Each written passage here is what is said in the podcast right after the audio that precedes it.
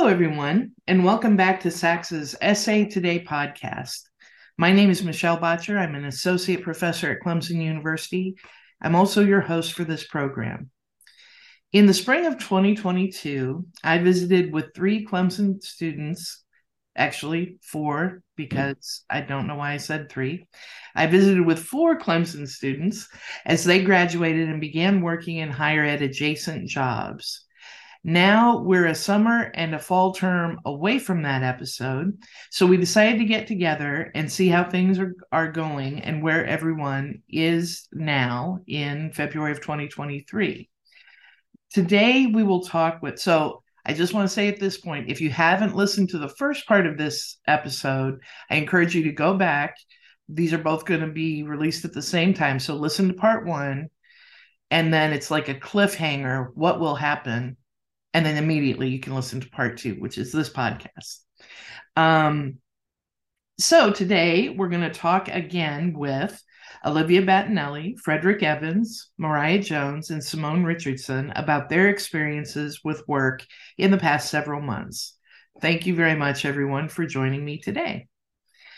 So, as we get started, um, I know in the first part of this uh, two part series, I had you get a lot into who you are and what you're doing. So we'll condense that just a little bit.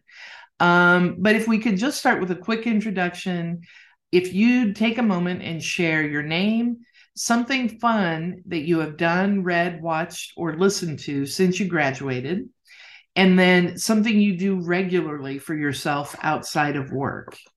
And Simone, I would love it if you would get us started. Happy to. Thanks, Michelle. Um, so, my name is Simone Richardson. Uh, one of the things that I have watched um, since graduation is I binged all of Stranger Things. And I know people love Stranger Things, and I had heard a lot about it, but I bought into it and I, I'm obsessed with it. It's, I would say, probably like top five best shows that has ever been made and that is just my personal opinion, but it's it's really good. Um, and I'm excited for the next season, and I need it to come out tomorrow. Um, okay, and then something that I do regularly for myself. Uh, since graduating, I got a dog. Um, well, my boyfriend and I got a dog, and just like being able to just like be a dog mom is really fun, and it's a responsibility, but like not too much that it's like overwhelming. Um, so honestly, just like taking care of my dog actually just has like been able to like fill my cup in a lot of ways that I didn't think would be able to. But yeah, so that's something that I do regularly, just casual dog mom duties. awesome. What kind of dog did you get? And and she, what's the dog's name? So her name is Zoe, and she's a mini golden doodle. And she's the most, every day I'm like, why are you so cute? You're the most beautiful dog I've ever seen in my whole life. Um, so I'm kind of just obsessed with her a little bit, maybe in an unhealthy way, but yeah, she's perfect. I love that. Congratulations. That's fun. Thanks, Michelle. Absolutely. Uh, Mariah, what about you? Hi, everyone. So my name's Mariah Jones. Um, I am currently learning about how to navigate my adult relationships. So, something that I've read since I graduated was a book called Attached, and it's on attachment theory. Highly recommend it. Um, and something I do regularly for myself. Um, I really found that it was super helpful to have a strong, tight community um, when I was kind of going through some personal challenges after the whole work situation. And so um, I've been making sure to host a lot of events at my house so that the people around me feel loved by me and I feel loved by them. And then in the hard times where we have that much more uh, time together to feel, I don't know, they're just strengthening me. Does that make sense? yeah, absolutely. I love that. Wonderful. Um, Fred, how about you? Yeah, so my name is Fredrick or Fred Evans, whichever you prefer to call me. Um, I think my what's been fun for me and what I do regularly go hand in hand. So a lot of people don't know, like before college, I was I was very much big into sports. I was baseball, basketball player, love sports. When I got to college, kind of let that stuff go. I wasn't watching as much, wasn't working out as much. I wasn't really into sports life. I just lost that energy that I had. But ever since graduating, I feel like I've kept up more with the sports world. I kept up more with sports commentating, listening to podcasts, going to the gym more, like actually working out like I did when I when I was an athlete, like and just having that energy um, with me and like kind of taking that competitive mindset, that athlete mindset, and even honest, honestly, even bringing that into the, the workplace as well in, in some ways. So that has both been fun for me and something I, I try to regularly do for myself um, and take care of myself outside of the work world. Awesome. Thank you. And Liv, how about you? Yes. Hi, everyone. My name is Olivia Battinelli, or Liv, whatever you would prefer. Um, something fun that I have read. I currently am reading this book called The Authenticity Project. It is one of the best books that I have ever read. And long story short, it's about this older artist man who's not you know, doing well with his art business. And he leaves a book detailing things that went wrong in his life and leaves it in a cafe and then it's a chain reaction and it gets picked up by strangers and they put their stories in and they drop it in a different place so it's very interesting and kind of giving me some ideas like should i do that should i like start my own version of the authenticity project um but it's been making me it's been making me smile and i read it on my way in to work on the train because i have to commute now. Um so and then something that i've done for myself outside of work i've been very intentional about being okay with spending a little extra money on taking care of myself. Um so i'll get like a massage or something once a month and just kind of relax and unwind and go alone and it's the best thing ever. I love it That's great. Well, thank you all for that. I appreciate a little snapshot of what's been going on lately. Um, so let's start to shift into the conversation about work.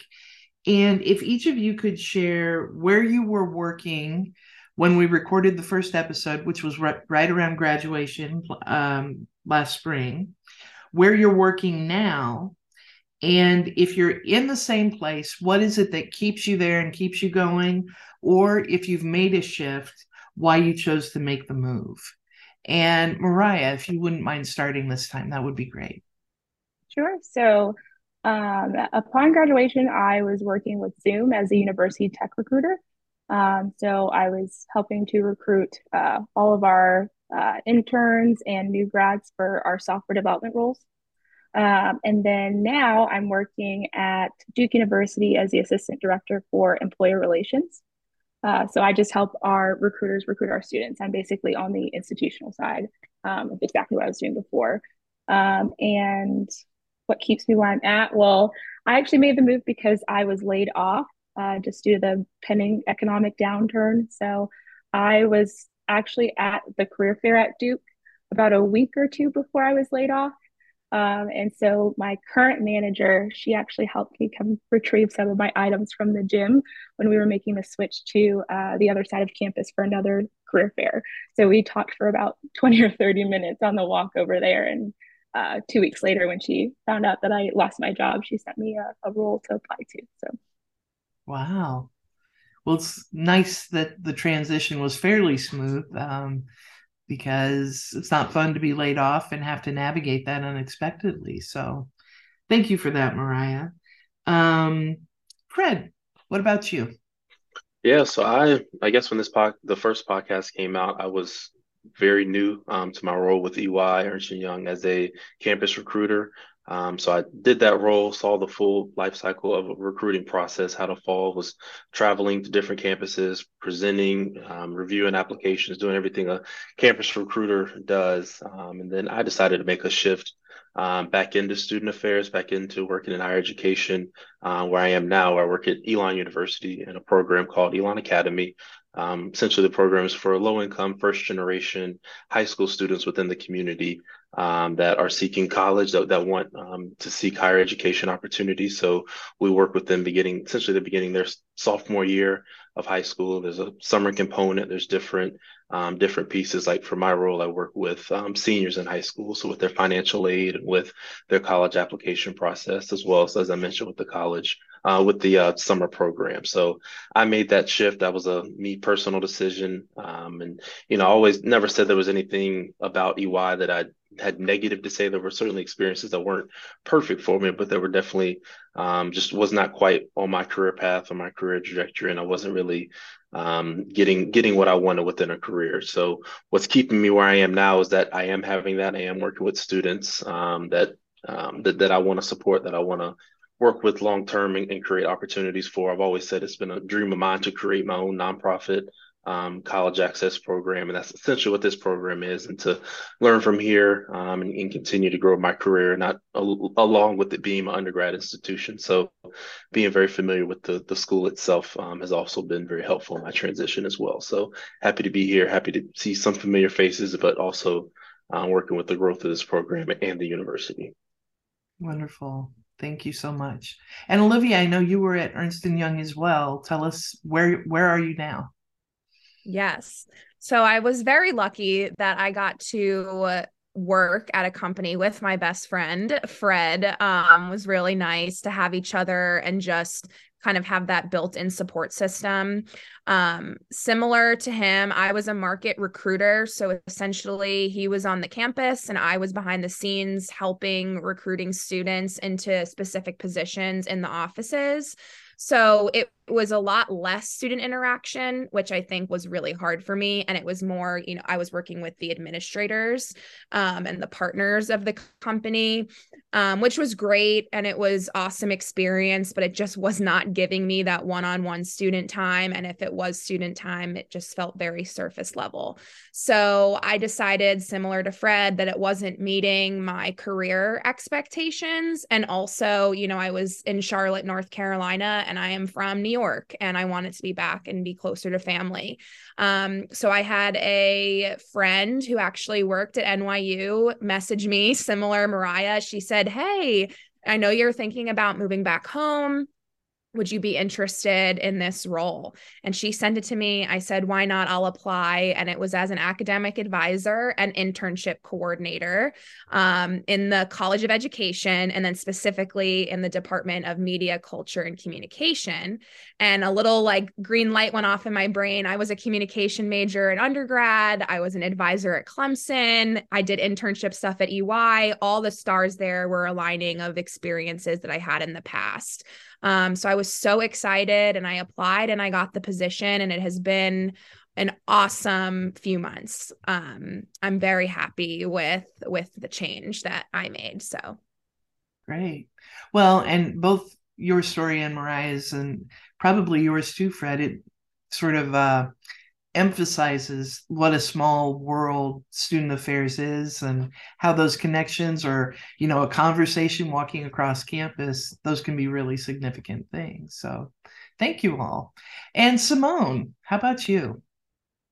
Um, so for me, I worked at a company called 2U, and this company was responsible for um, connecting with institutions across the country to help kind of bring some manpower to their programs. So, giving an example, let's say Harvard wanted to have an MBA program, but didn't necessarily have a department that it could be run out of or uh, faculty staff that could power it, they would connect with our company 2U. and we would bring advisor admissions counselors, student success advisors to that program to be able to support students in retention and just kind of the whole student life cycle. So I'm a student success advisor. I actually work for a school in California, UC Davis, um, and I'm a student success advisor there. Um, one of the things that I just really love about this company, here we are, March 21st will be a year for me. I'm still there. Um, and one of the things that I really love about it is I work for the company. So I don't actually work for UC Davis, um, but we partner with them. So it's great to still have that line line of being able to work directly with an institution, but not necessarily have them be the ones who are employing me. Um, I will also say that there are a lot of really good benefits that come with working with my company. And I think that's one of the reasons why I'm still there. One of them being um, unlimited PTO. Um, so having unlimited paid time off is just something that I really never thought I could have, would have. And I think every time I say that to someone, they're like, so how do you like get any work done if you have unlimited paid time off? And I always joke that I still work on a team. I still have students to support. So, of course, I have to be a responsible adult and still do my job. And I think that is where the the fine line is in terms of like getting people to work. But of course, I can get into sharing more about it um, later in this episode. But yeah, uh, that's one of the reasons why I'm still in the role because there is a lot of just like great opportunities here at 2U for me. Mm-hmm. And I just want to make sure that I'm clear. You're working remotely, correct? So you're not in California at UC Davis, but your position is remote, um, and you're actually on the other coast. That, yeah, absolutely. Okay. I'm actually I'm happy that you brought that up. I think most of my day is doing simple math, just trying to figure out, okay, if it's my time here, it's this time for them. The rest of my team actually they all live in Denver, so I have to do that time conversion too. So I'm like, okay, plus or minus two for for my team and then plus or minus three for my school that I'm supporting. So yeah, it's been a journey. Very good. Well, thank you all for that. At at this point, you know, just respond in what order makes sense to you all. But I would love, now that you've set the stage for the conversation, to talk a little bit more about each of your experiences.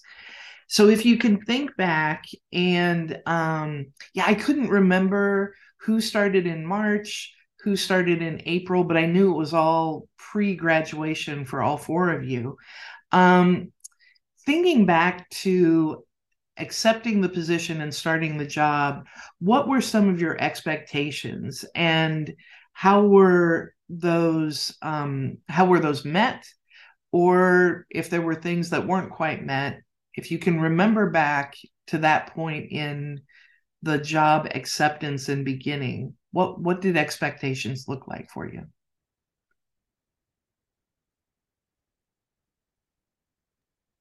I would say even off of Simone's point about some of the benefits and and um, the glitz and glamours that come with working in, in a, in, a, corporate life. I think those things were, were glamorous. They, they looked very nice. The PTO, the wellness funds that we had, all the great things, work from home, even all those things. So in my mind, I felt like, oh, this be. I knew higher ed was very fast paced and that we were working long hours, doing crazy amounts of work, and that still is the case. I I, I recognize that and well underpaid within higher ed. I'm not afraid to say it, but in my world, that it was just this fantasy land of all great things. I work when I want to do, work from home. I can wake up and when I want to do work when I want to, that kind of thing. Which in some ways there were opportunities. I always said I'm five steps away from my couch and eight steps away from my kitchen. Like that was wake up when I want to, that kind of thing. But it it taught me what a different kind of busy is, like what a different expectations can look like, what it's like to communicate with somebody that's not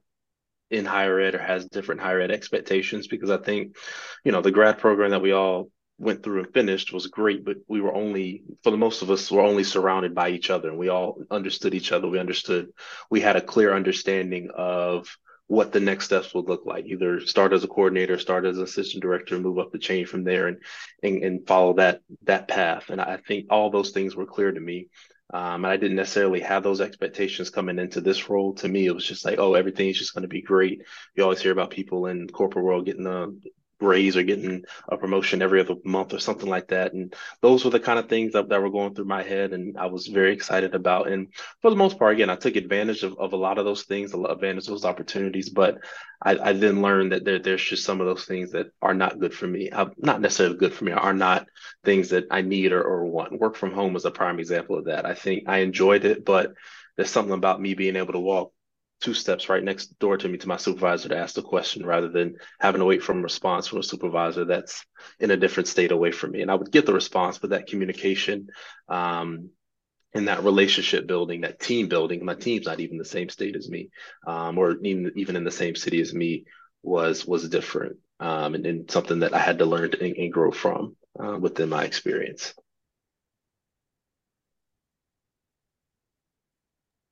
Yeah. I, uh, Okay.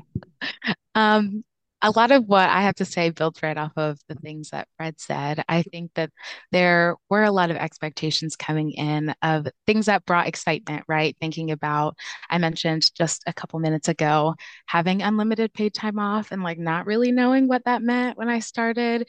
Um, but then also knowing the work from home life. Um, my mom is very much a not work from home type of girl. She's like, I need to be in an office like I don't like being able to like be around all of these distractions. Um, and I thought that I was the same, um, but I've learned that I'm kind of an in between. Like I like the opportunity to go to an office, and thankfully I am close to an office. Our 2U headquarters is in Lanham, so it's about a 30 minute drive for me, which isn't a bad commute. Um, I say that, but then I'll do the commute and I'll be sad. Um, but 30 minutes is, isn't terrible. Um, but I think that having a good balance of being able to go in, but knowing that nobody's really checking for me to go in. So it's purely optional, um, just to be able to switch up my scenery when needed. Um, but also knowing that if there's a day that I am running late or just not interested in taking the commute, I can stay home and I can do it here. And they were also really awesome about just like setting up my work from home station so that it like mirrored what my office one was for increased productivity. So, I mean, I appreciated that as an added benefit too. Um, I think that one of the things that, to Fred's point about being close with the folks that you're working with in terms of proximity, knowing that like, okay, I work for this department and I'm able to ask, go next door and ask a question that isn't something that I have.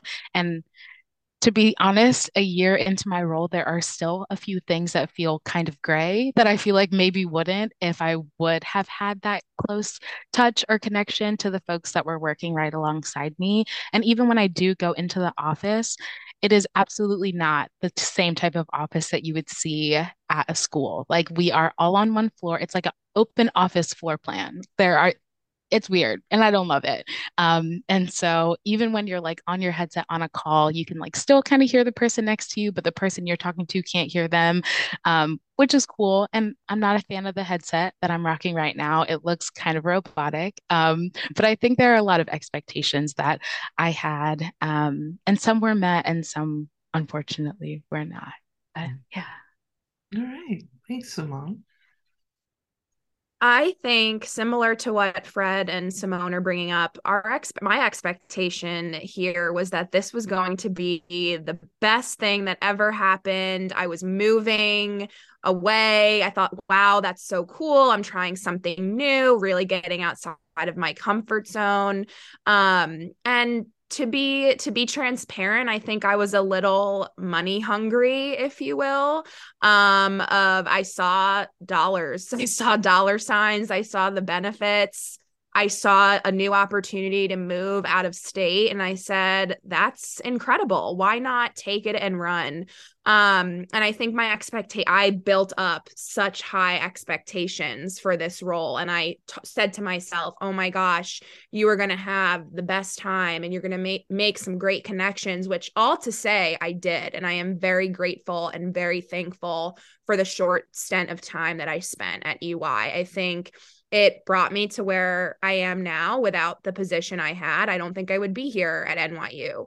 Um, but I think that it was it was a difficult um, thing to swallow when I was going through should I leave should I stay of I just kept closing my eyes and picturing myself back here on this conversation we had like two days after Fred and I started, like April 29th or something.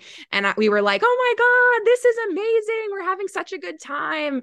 Um, and just to then flash forward to when things were kind of just getting rough and, and learning a different type of work style, you know, I just was like, I really miss being in, in my comfort zone and also acknowledging that that was okay, that it was okay to feel like that and to not, you know, you don't have to put yourself through something that you don't genuinely or it's not filling that cup that Simone you were saying earlier.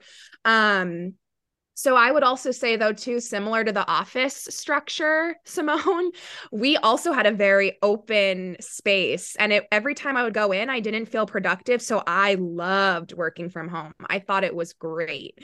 Every morning my alarm would go off. I'd make my coffee and I'm sitting at my desk or I could go downstairs and sit by the pool. It was an awesome schedule. Um, and anytime I would go though into the office, I'm like, I'm not going to get anything done because I'm basically just sitting here with everybody, not behind a closed door. Um, so I think we've just built up these unrealistic expectations. Um, and I think that happens with any job, with anything you do. It's never going to be a perfect match, and that's and that's okay. So I feel like uh, my experience is a bit different than the rest of everyone here, just because I started um, in a full time role in back in January, so the beginning of that semester when we graduated. So I was actually working at Twitch, which is a subsidiary of Amazon, and I was in a contractor role. And then you know they kind of gave us a hint that layoffs were coming, and so I found that new role at Zoom. And so a lot of my expectations around graduation was just uh, about transitioning to a new company rather than um, transitioning to an entire new field or industry. Um, so I think my expectations around that time where I'm moving from a general uh, experience hiring recruiting role to now focus specifically on university talent. And I thought that I would probably have more opportunities to utilize not only my degree, but uh, my knowledge of student development uh, I'd say that expectation wasn't necessarily met. Uh, it it was, and I think that's mostly because I moved from a very uh, large company with Twitch being attached to Amazon. There's a lot of processes that are already in place, um, and you're just kind of coming in there and you're you're going with what's already there. Um, whereas at Zoom, uh, even though it is uh, seems like a big company now, they actually grew from maybe 2,000 to 8,000 employees within the last two years. They had a big burst because of COVID, um, and so the company still operates like a startup. Uh, so there there was a lot of building in my role there, um, and it was hard to just do the simple parts of my job I really enjoyed uh, because I was focusing on having to build things from the ground up and convince hiring managers of why it's important to invest in early talent rather than you know focusing on actually bringing in that good early talent. Um, i'd say i definitely um, i moved to a new city as well uh, right after graduation i think the day after. And so um, i wasn't really sure what to expect there uh, but it's it's been fantastic. I stayed as a remote worker. Um, i'm still partially remote. I'm hybrid now. And so i think going from a college town like Clemson to where I'm at now, where there's a lot of people my age, has made working just feel different. I don't know because a lot more people can understand what I'm doing because they're not in college. All right. Well, this next question it, it might just be a rewording of the previous one, but I'll ask it in case the phrasing sparks a, a different way of thinking about it. What are some things that surprised you? And those might be good, might be bad, could be a mix in your shift from working in higher ed at or on a, a college or university campus to working with higher ed, not necessarily on a campus specifically.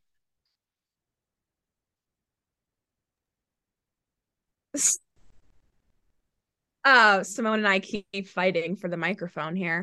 um, I think it did spark a little um bulb in my head of what the shift was. I think the work life balance in higher ed versus the corporate world is very different and they both have their pros and they both have their cons but if you're coming from that higher ed place and you always know what the pro and you always know what the con is when you're going to this corporate setting you have no idea what you're going to expect. And i think that some of those um unrealistic expectations from your team or your manager of basically your work is your life or you know you need to be on here at 8 a.m yes you can log off at 5 p.m but if you get an email at 10 p.m you kind of need to answer it.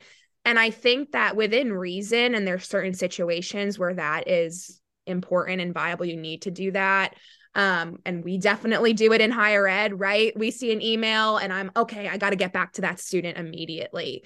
Um, but I think it just felt different because it was in a different setting. Um, so really understanding that work life balance in the corporate world was challenging and having to figure out how to navigate and actually make it work for me. Um, and there were definitely things that I would do to make it work. And then there were things where I was like, I don't know how to, I don't know how to do this. And I think that was another point of when I was thinking about um, leaving, that was a big driving um, point for me to to kind of find something else and and look to the future.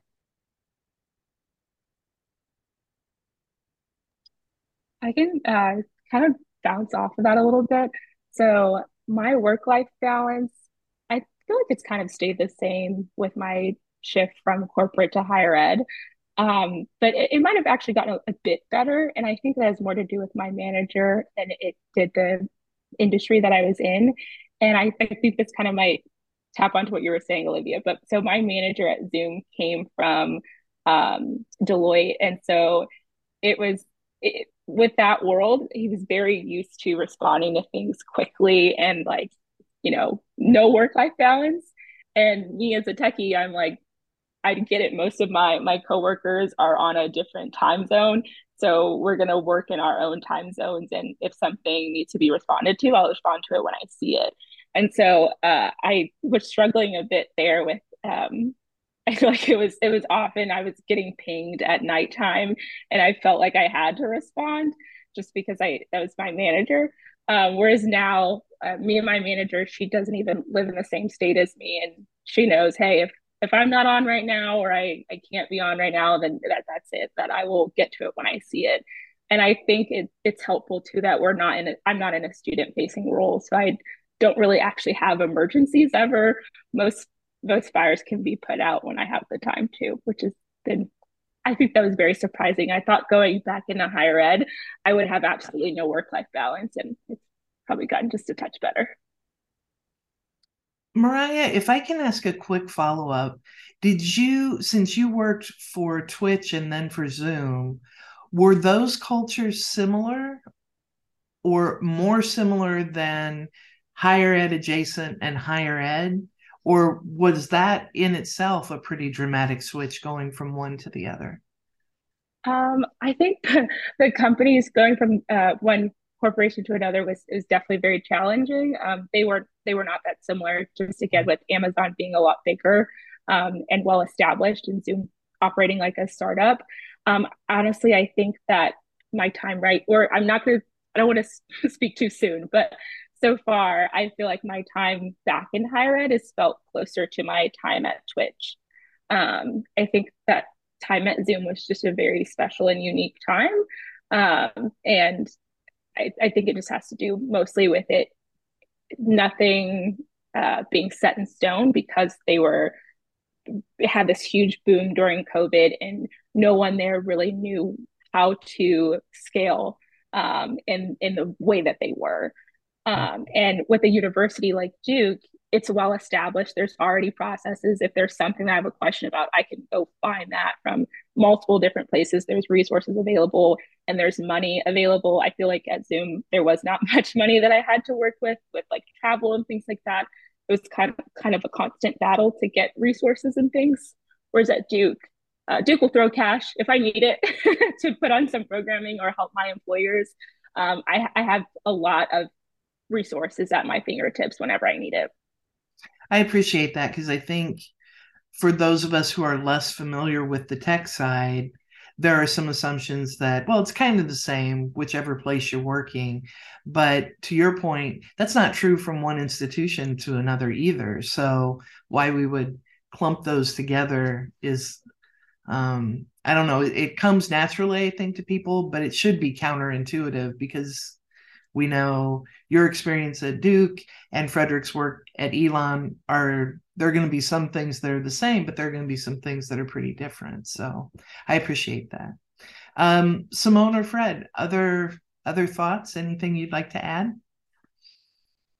I think one thing that I wish I would have said for the last question, but it still kind of nicely marries with this one is one of the things I was excited about in starting to work for this company is that they actually had tuition benefits too.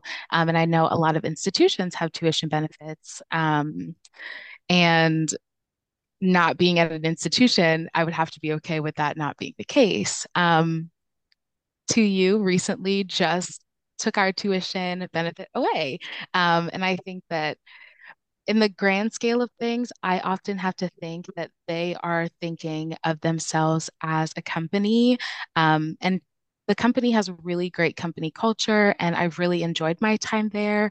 But knowing that in the list of things to consider, that was one of the ones that they wanted to stop, I was very surprised by, but at the same time, understand that often they're seeing sales and revenue, uh, like what's bringing revenue to the company, not necessarily um, what are the ways that we can support our employees, um, because that was a really good benefit. And I know the benefit, honestly, I think was paused for the past like year, I want to say. So I think that was kind of their slow transition of like knowing it was going to be taken away, but also knowing that that is something that drew me to the company.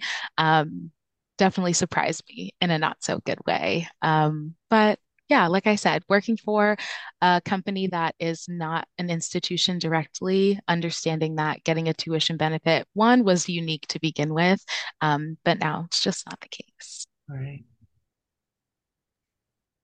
Yeah, um, I think not to keep doing the piggy off game, but a little bit, Simone, you kind of alluded to what um, I was hitting that. I think the priorities and your expectations was something that kind of got me. So all I kept hearing and all Liv heard as well was the needs of the business. You know, you need to be acting in the best needs of the business. And to me, like, forgive me if Tony hears this, and we talked about this in our higher ed admin class. I don't ever remember there being like a focus on you need to make sure in your role that you're doing what is in the best interest of the university. To me, it was always the best interest of the student and acting in the best interest of the student. And that's not to say we would ever do anything bad to a student that we're working with. EY would ever do anything bad, but it always came down to what the business needs were and not necessarily the business, you know, what's going to be the best look for the business. What what do we need for the actual business rather than what is in the best interest of the student? And I think that's where I kind of collided with that uh, because I, I understand that that's business. I don't come from a business background. I was a history major in undergrad. Obviously, my master's was with you all. So, like, I didn't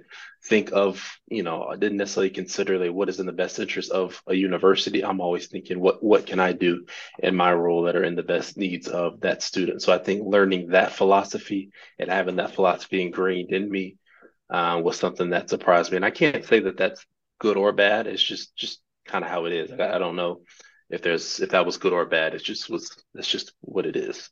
How we operate. So, for the three of you who made the shift back into higher ed, um, if if there's anything you haven't had a chance to share about why that happened, I'm also interested in the timing. Like, at what point did you decide? Look, this is this is the right time for me to make the move. And mariah i know your situation was a little bit different because the company kind of said now's the right time for you to make a move. Um, but what are your what are your thoughts on that? And if there was a moment or if there was you know just something that you're like this you know I, I gave it a shot and i tried it out but this is really where i think my life goals and my my energy align with the work what did that look like for each of you Ooh, this is this is a tough one, Michelle. um, I think that, and I said this earlier on in the introduction, I relocated from New York to Charlotte, North Carolina. And I remember saying, like, every every month that I was getting closer to my one year anniversary, which would have been April 23, so coming up soon, I could do this for another month. I could do this for another month and stay in another state. That's not my home state. And every single month we were inching closer, it just got harder and harder, you know, missing friends' birthdays, not seeing my parents, you know, being away from my sister. It was difficult. And I just felt very removed and detached. And especially, you know, being in Clemson for two years, I really wanted to be back with my family. Um, so I think that was kind of in the grand scheme of things. I was like, why am I pushing myself so hard when I know what I want? I know that all of you definitely thought I was going to move back to New York. That was a kind of a given. Every time that we would have conversations about what's next steps, it was Liv's going back to New York. And then everyone was like, what? You're moving to Charlotte? Um, and you know, I I'm very proud of myself, and I'm proud of myself for putting myself out uh, out there and see what was available. And I brought my boyfriend with me and to suffer.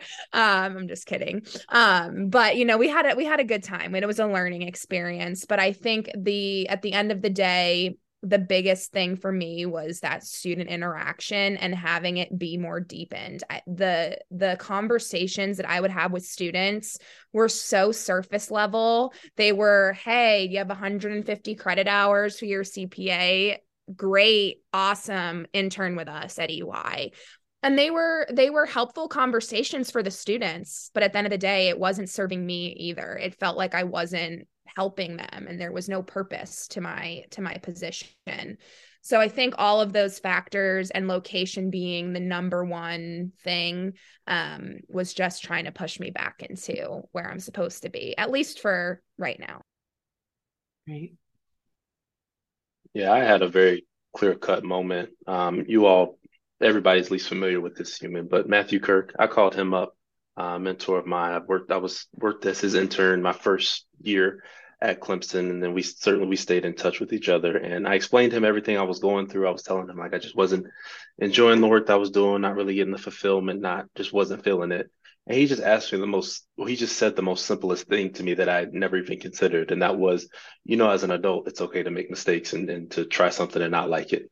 And like that had just never resonated with me. Um, I mean, obviously, I make mistakes all the time. I try stuff I don't like all the time, but especially when it comes to a career, like I got this master's degree. I'm supposed to have my life figured out. I'm supposed to do everything, everything on on a timeline and have this perfect world of everything fall into place. But once I considered that on top of the current position I'm in now, earlier that day, I saw there was an opening. Uh, for me, in my own personal spiritual being, that was nothing but God telling me that it's, it's time to make a move. It's time to um to to do what's in your best interest. So I don't remember the exact date of that time, but everything fell into place because I applied that night, interviewed the next week, and then a few weeks later, here we are. So it, I, I, had to have that moment. I had to have somebody kind of just say like, it's okay. Like you're you're you're an adult. You're 24 years old, but it's okay for you to you tried it. You, you saw it all the way through. It's at least the, the cycle of it. You were able to see it all the way through. Um, if you don't like it, you don't like it. Why force yourself to to do something you don't like? So that was my moment. That's great. Anything to add, Mariah? And again, I know your situation is different, so. No, my answer will come in the next couple questions. Okay, there you go. um, so, and and this is really up to you and what you want to share because I don't. You knew I was going to ask it because I sent it ahead of time, a little bit ahead of time but what was it like? Because i think one of the things that people worry about and i really appreciate the way you phrase your response fred it you know it's like i'll take a job i'll do that for two or three years and then i'll look for my next position that isn't the way that it goes maybe even for most people but that's sort of this narrative that we put out there. So as you were getting to the point and you were thinking okay now's the time and there's this opportunity how what was that like to communicate either with the company or with your direct supervisor? Is there anything about that part of the transition that you would want to share yeah, I can share a little bit about this. To be again, fully transparent, I was okay with leaving this company and not working for a little while. I think it was a reset that I knew that I needed and wanted. Um, but Fred said sometimes things just fall into your lap and you're like, should I should I just put myself out there? Should I do it? And when my friend sent me this NYU opportunity, I said yes. Like I'm going to take it. I'm going to run. If I don't get it, I don't get it and there's always going to be stuff out there. Um but I think communicating that I was ready to go home and couldn't live in North Carolina any any longer went really well. I felt very supported by my manager and that she understood my situation and what was going on and wanted me to do what was best for me. And I remember her saying that to me in a conversation on Zoom. And I thought that that was pretty pretty admirable to see from a corporate company looking out for your well-being looking out for you and what your goals are as an individual. And so I really appreciated that and her transparency of if this is not the right fit for you right now, it's okay. So when I heard that, I said that just affirms my decision. And again, I was okay with not working for a little while. And I didn't. I I took about a 2-month period off to just kind of reset, get moved back home. All was well. Um, but I think it went better than I definitely anticipated. I was very scared to have the conversation about potentially wanting to leave, but I think it went really well. Right.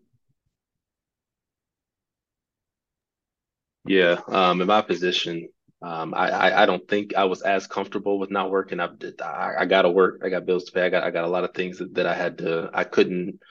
Um, I didn't feel comfortable just leaving, but I did end up making that decision to express that I was no longer interested before I even had anything lined up. And it, was that the best decision? I don't know. It worked out. Um, again, things work out the way they're supposed to. Um, but I, I, went back and forth. I don't necessarily have anything lined up. I don't know, you know, if I express this, will they even keep me on the team? Like, will they fire me immediately? I don't know. I had to put my big big boy pants on and, and have some faith that, that things would work out the way they were supposed to. But very similar to Liv I had that open and honest conversation. I, I made it very clear. I it took me a while to like express like how I felt in the first place. Like there's I don't know to know me. Like I think I'm I just I think a lot. I have a lot of thoughts to go through my head, and sometimes it's difficult to articulate that for somebody to understand. I don't know. That's just who I am. But once I was able to articulate my points, able to get what I needed out, and even reach the point of, well, I don't, it don't even matter if somebody's gonna think of me. If this is not what's gonna make me happy, I got, I got to do what's best for me. So once I reached that point and I felt comfortable enough, um, obviously talked to some folks, talked to my family, talked to some mentors, talked to Liv, and she was right there. She understood. I just left the firm um, a few months earlier, so took all those perspectives and then at the end of the day just kind of had to say all right i respect and love all these people that are giving me these opinions and, and have these insights but at the end of the day it's going to come down to frederick and make the best decision um, for me and that that's just what it was i had to be honest you know they weren't i don't I, I definitely think it caught them off guard weren't expecting me to do that so soon but um, we're very respectful and um, understanding and didn't, didn't, get fired on the spot. I'll say that. Like was, I had time to had time to search, had find had time to continue my search, I should say, um, and find the best opportunity uh, for me. Great. Um. Oh, how you you each talked about this again a little bit.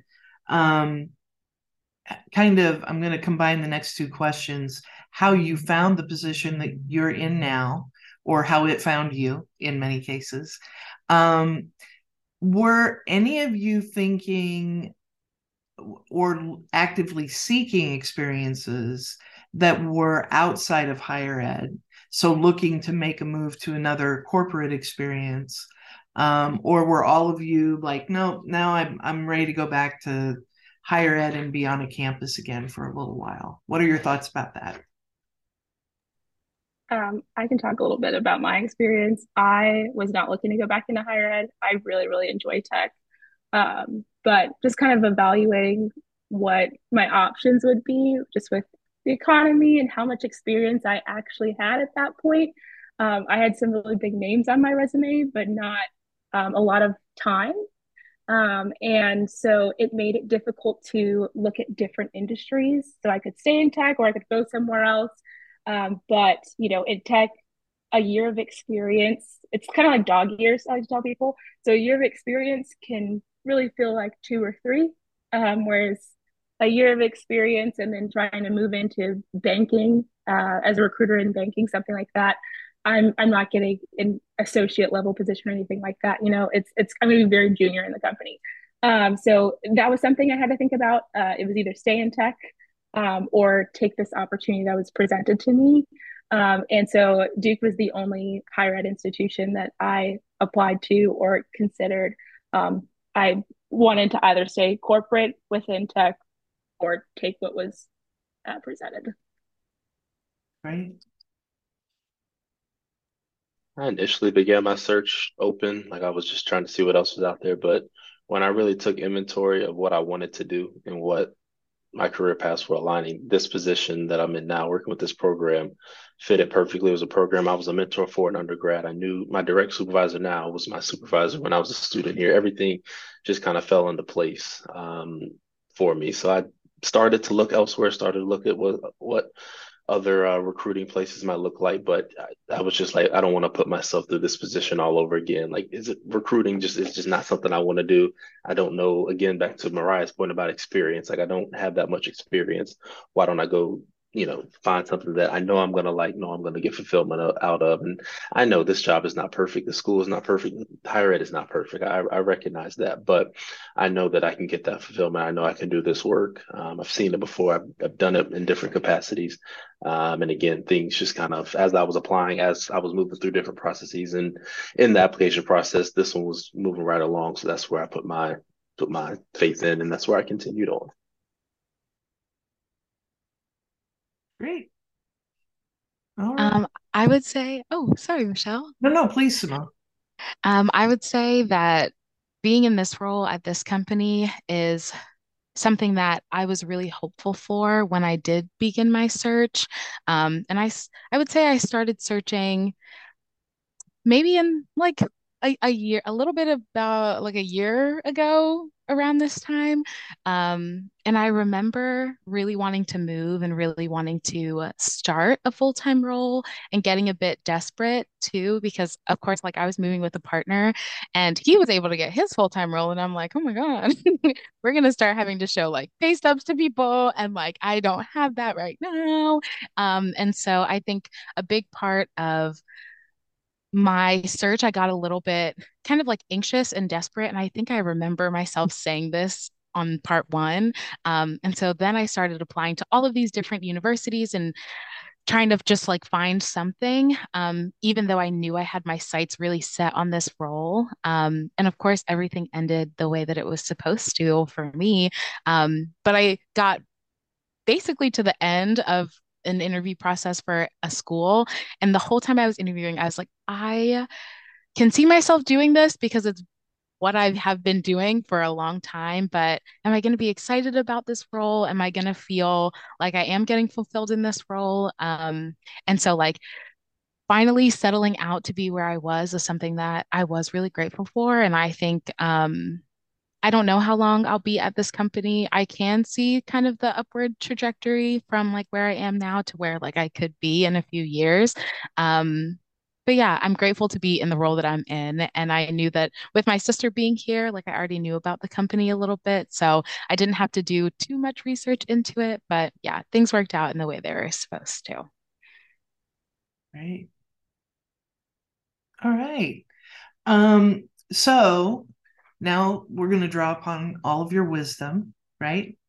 Um, this is going to air kind of as that job search, um, like you said, Simone, and your cohort, in my experience, was different than most because so many people got jobs so early. Um, and I'm not I'm not sure if that's going to continue this year or not. I think there are a lot of higher ed jobs out there right now. So I don't know that students are feeling some of the pressure that I feel like your cohort felt. Um, but as they're exploring, what advice do you have for them? And I I would ask you to share advice certainly about if you're thinking about going corporate, if there are things you would encourage them to consider, but even just advice more broadly about doing the job search and you know cohort dynamics matter. And um, if you're doing a certain like if you're doing a geographically focused search that's going to be different than someone who's doing a national search. So i'll just leave it open for whatever lessons learned or insights that you all might want to share. And again whoever would like to start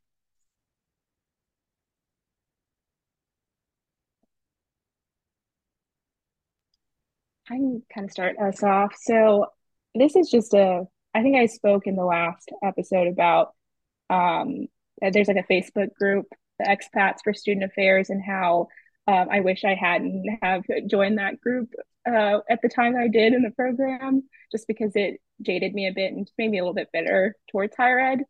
Um, and I think that I just saw how important it was to have that mindset when I was um, you know, on campus and talking to the person who ended up being my future manager, um, because she, we were having a conversation about um, our backgrounds. And so we both had a background in higher ed.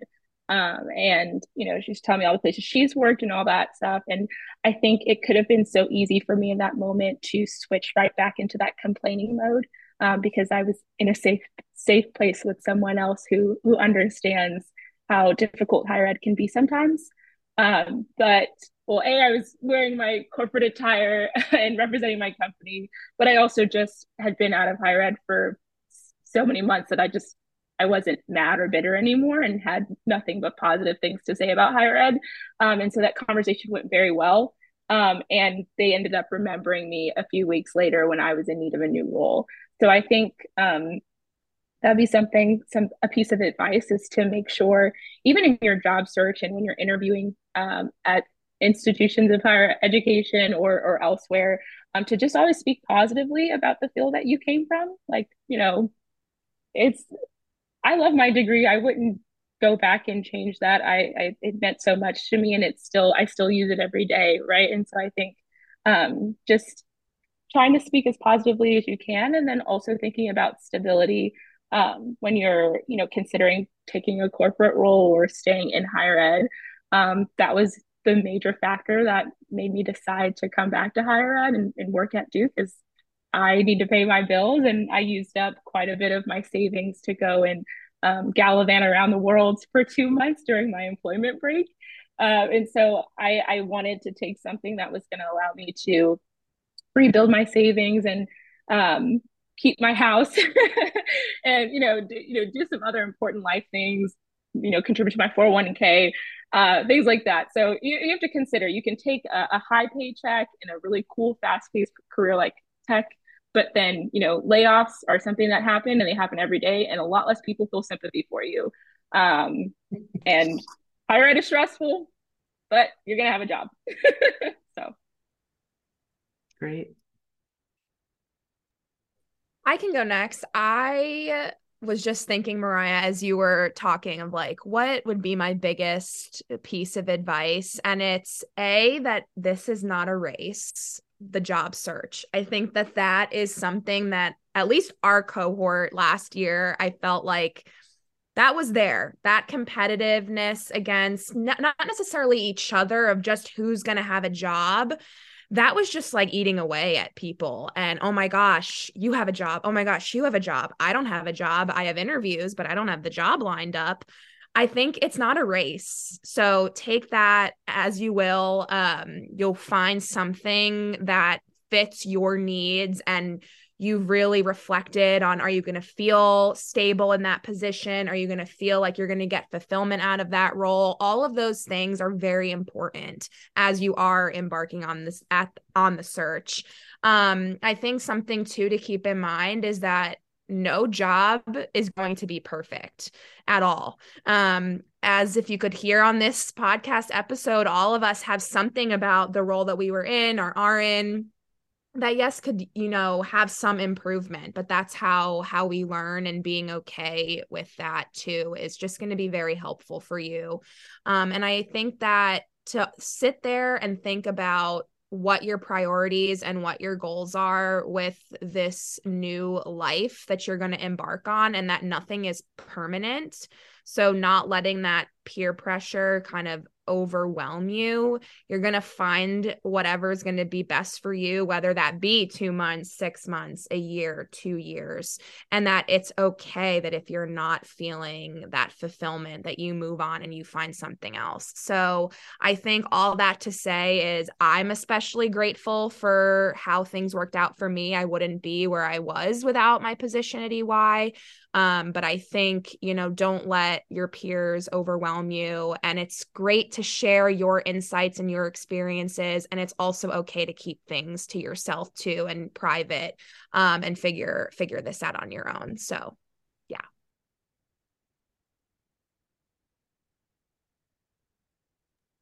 Well, I wrote down three things, but I'll be brief with these three things because I couldn't consolidate them into one. Um, so the first one, I alluded to this, and some others alluded to this as well, and that's to not get caught up um, on these benefits and these glitz and glamours. I think that stuff is great, and that make you feel good. When I first heard unlimited PTO, I was a signing bonus. I, Whoa, what is this? What is this world? So I think all those things are great, but all that stuff, one signing bonus is tax, so know that coming in. Um, and then also understand that that some of that stuff will go away. Some of that stuff in the heat of the moment will, will not be applicable. Um, and you just got to know if you even enjoy the job in the first place. Um, the other one I would say is to trust yourself and trust the experiences that you've had. Um, so if you're graduating from this program or any higher ed program, you've had some kind of GA, you've had some kind of internship and multiple experiences as one. So trust that you've gotten some experience um, from that that can be um, transferable to another job. So I know that imposter syndrome is a real thing, something I dealt with. I'm sure many of us have dealt with, but know that you can figure it out or you know the right resources to to to find your way through it. And the last thing I would say, very simple, but just continue to work hard. Like don't lose that like hardworking mentality that that you had. Like a lot of us were that over involved undergrad student or had that thing that we were so passionate about in undergrad that led us to student affairs in the first place. Keep that energy, understand your boundaries, understand that you can only do it so much and understand that it's still just a job at the end of the day, but never stop working hard. Because one thing I made very clear when I made that when I said that I wasn't um no when I was when I wasn't interested in the job anymore and I wanted to move on, I'm still going to finish my job to the very last day. I'm still going to do the very thing to the last day because that has the company's name on the line, that has my team's name on the line. Most importantly, it has my name on that line. So I want to make sure that I'm, I'm finishing all projects, I'm finishing everything um, and, and working hard and, and seeing everything through. Great. And now, how am I supposed to go after that, Fred? No, I'm just kidding.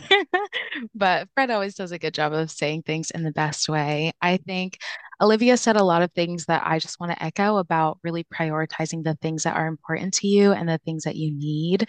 Um, at the end of the day, you will be the one working this job, right? So you can, of course, like field advice from other folks, but it really is going to come down to the things that ultimately you are looking for in a position. And I want to say it was Michelle. I can give Michelle a lot of credit for a lot of things, but I want to say that this is something that she said. And if it's not, then forgive me potentially, Tony, for this thing that you may have said.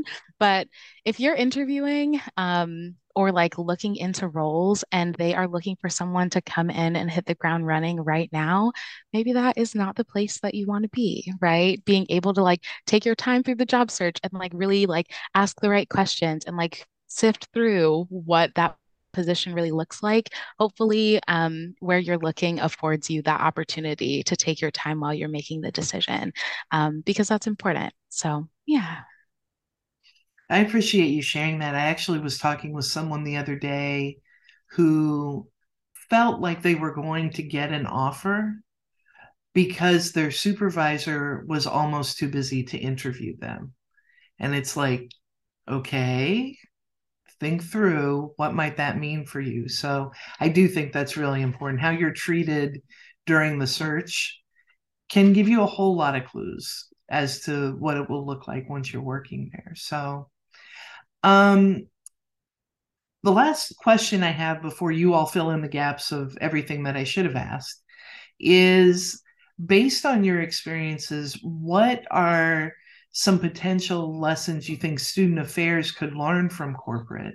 And Fred, I love that you mentioned signing bonus.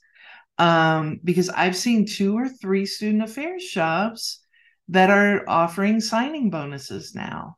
And um, I, you know, that's nice. But to your point, Fred, that's a one time short short term taxed gift that's not a gift because you're going to be expected to earn that signing bonus. So um but whether it's it's that part of it or other things that um I just feel like student affairs is trying to figure out how I and maybe this is naive or overly hopeful, but how to be better at um just the way that employees are treated. Um, because there are a whole lot of expectations and not always a whole lot of whether it's compensation celebration congratulations. I'm it sounds like a little poem that i'm writing here but um it, it has always been great about how it's treated staff. Um and absolutely there are exceptions to that. So that's not you know everybody in the field but are there things that you experienced or knew of or observed that you're like why why couldn't student affairs do that too? This is a kind of easy way to reward employees and show appreciation. So and and there may not be anything but i'm just interested if if there are things um that you might recommend Michelle, I have one word that I think about when you just asked that, and it's flexibility. Um, that is the best gift of all time. And I think right now, in the role I'm at in NYU, we are very flexible. Life comes up, things happen, you have appointments, uh, other obligations. And you know, feeling good that your supervisor is going to understand that you need to step away, like that's amazing. But I think that that's something that not always higher education can can put for its workers. It can be very rigid, it can be very structured. It's so hard for them to say, "Yes, you can step away from your computer and go handle that." Um, so I think when we were seeing this in the corporate setting, they're very flexible. They don't care where you're logging on. I could be in Florida, you know, on vacation with some friends, but I'm still working and that's fine. And I'm not saying that that is what I'm asking higher education to give us. I think you're there to do your job, but at the end of the day, it's nice that flexibility is there and being flexible is super important in the workplace. That's great. That's so true, Liv. I definitely echo a lot of that. And something that I also wished was present when I was searching for a role in higher ed, um, because I didn't necessarily know where I was going to end up, is also just transparency with the role and also transparency in the pay. Um, because at the end of the day, if the pay is not on the application and I'm like, okay, this is still a role that I really like, it sounds really great, and I like prep for it, I take time away, I interview for it, and then we finally get to the pay part, and I'm like, I won't even be able to afford a one bedroom apartment. so that's not going to work. Um, and I think if they were just like, they can put themselves in front of that in a lot of instances where people can see what they're walking into initially just based on because I know um, a lot of the reasons why sometimes they say they won't is they're like, well, we don't want people just applying just because of the amount, right? Or maybe like in spite of the amount. Um, and I think that that's just something you have to work around, right? I think that that's something that comes with it. But at least letting people know kind of what they're signing up for is something that would be appreciated.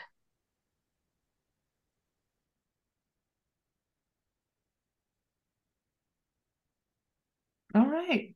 Well, if you think of other things, let me know. Um, because I I share this stuff in class too. So um so my last question is is there anything else that you want to share? Is there something I should have asked? Um, just closing comments or observations? I'll kind of leave it open to you all if there's anything else that you want to add. I have something to add. So I think um, something I wish someone would have maybe told me when I was going through the program uh, is that my just future me, right? my experience in my role now has not been what my experience was in my assistantship or my internship or practicum. Um, I feel like there was I was very stressed during that time because I was also a student and just had so many other responsibilities. And now that I just have one job and I'm told how to do that job, there's I mean, there's sometimes where things are a bit ambiguous, but for the most part, I have an understanding of what I'm doing and what I'm there for.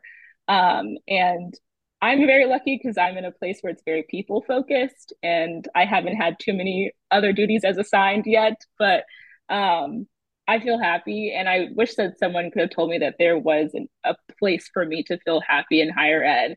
Um, I didn't really expect it to be non-student facing, but I mean, there are there are places within higher ed if you are just trying to leave just because you're so scared of what you've experienced in your assistantship or your program like that might not be what it ends up once you are a full-time employee um, because you also don't have that stress of being a student and having to navigate uh, things in within the university with the student hat and then also the employee hat like you know you think you're going to be able to be a super activist and you can't because you also are responsible university like a lot of those different things that you're struggling and wrestling with go away um, when you're just an employee which is very nice well that's a great point because between classes assistantship and internship that's three jobs, right? Plus, people also work other jobs while they're in grad school. Um, and to be able to take that and, to your point, do one job without all of that other stuff, that is um, a dramatic shift that we definitely need to talk more about in the program. So I appreciate that. The one thing I would add, and I don't know if I'm seasoned enough to have a full the full wisdom and, and answer to this, but one term that I kept hearing thrown around a lot in my job search, other people's job search, is just this concept of making sure people are paying you your worth. Um, and I push back on that just because I, I don't know, at least for me, if there's a dollar amount that's going one that that is my worth. I don't know my worth.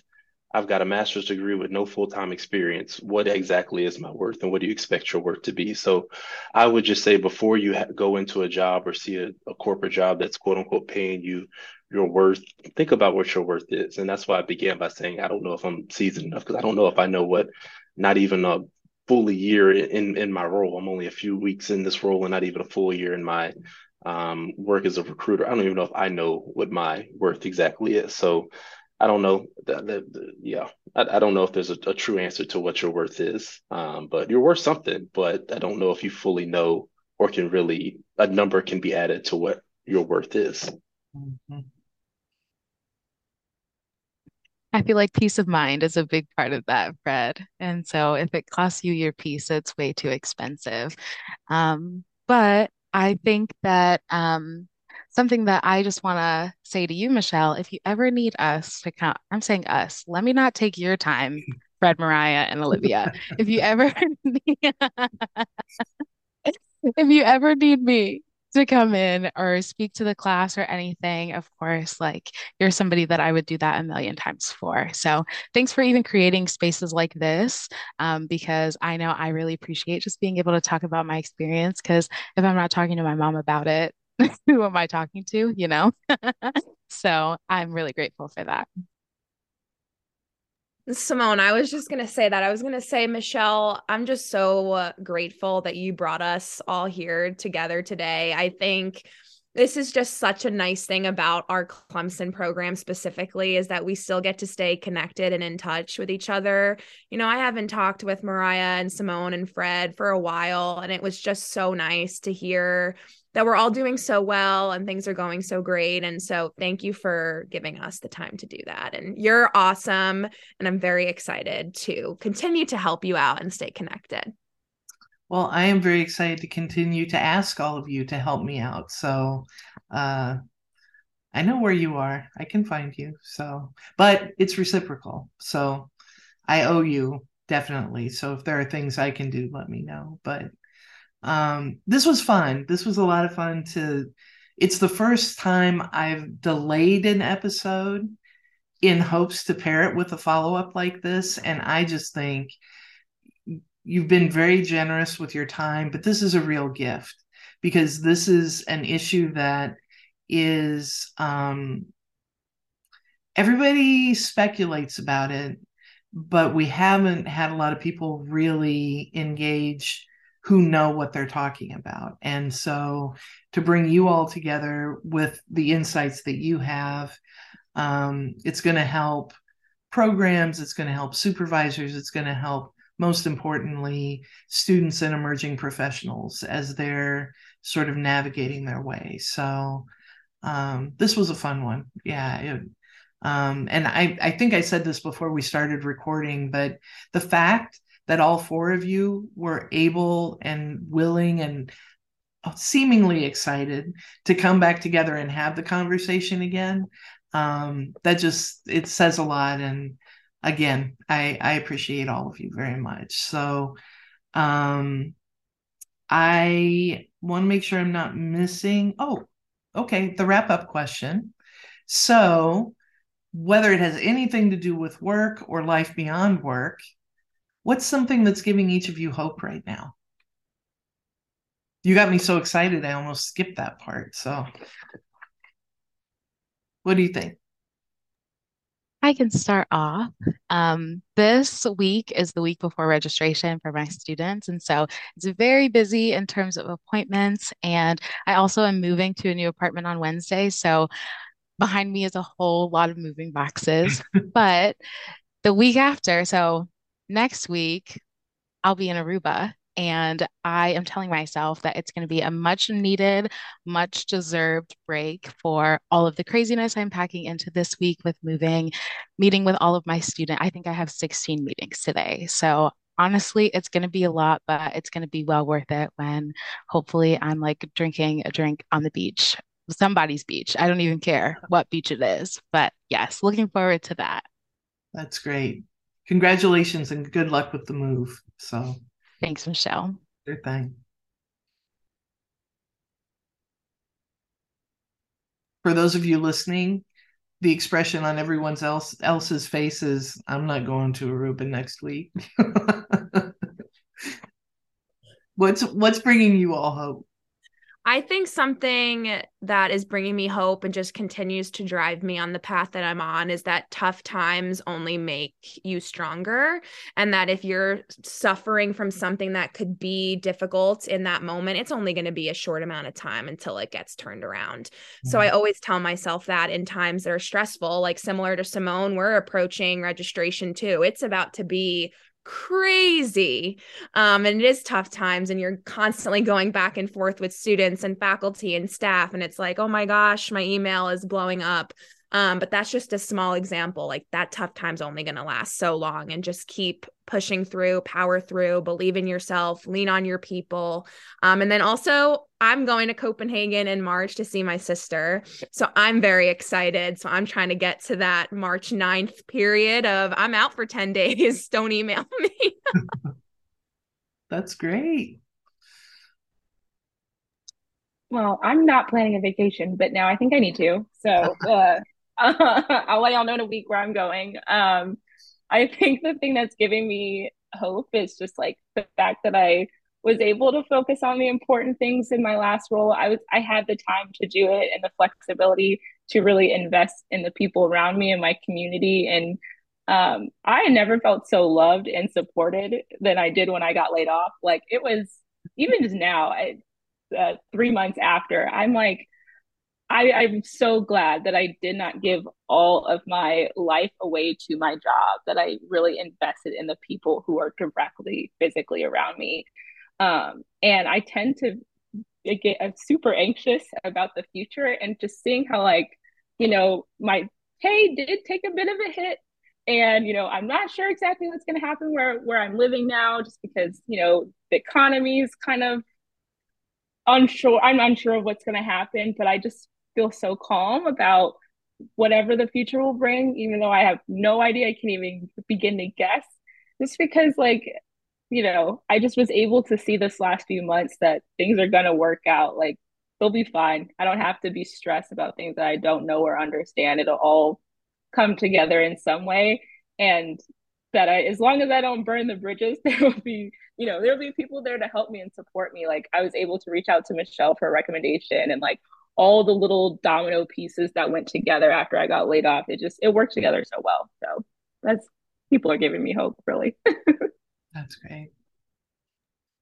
Yeah, my vacation plans are not set until July, so it's set though, but July.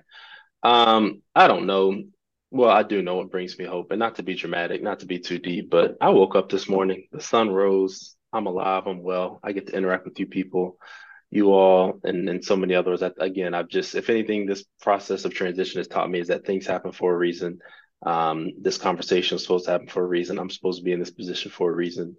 Um, everything, whether it's work or, or what related, I'm on this earth for for a purpose, big or small. So I made it through another day. I'm here, and that brings me joy and hope. That's great. Well, thank you again. I appreciate all of you. Um, today's SA Today podcast is brought to you by SACSA. We thank them for their support. A reminder that the SACSA annual conference is going to be November 4th through 6th in conjunction with NASPA Region 3. This year's conference will, yeah, this year, 23. I had to think, is it this year or is it next year? This year's conference will be in Atlanta, Georgia. Please watch for information coming soon about conference proposals as you make your plans to attend this fall. I'd also like to leave you with a quote um, so I chose this before, but it really fits with what you all shared. So I appreciate that. My biggest discovery was that you can literally recreate your life, you can redefine it. And that comes from Viola Davis, who last night won a Grammy. So now she is a member of EGOT. So Emmy, Grammy, Oscar, Tony. Um, congratulations to her. I, I hear she listens to this podcast regularly. Not really. I made that part up. Um, but maybe now. My name is Michelle Boettcher, and it truly has been a pleasure to host this episode. Have a beautiful day.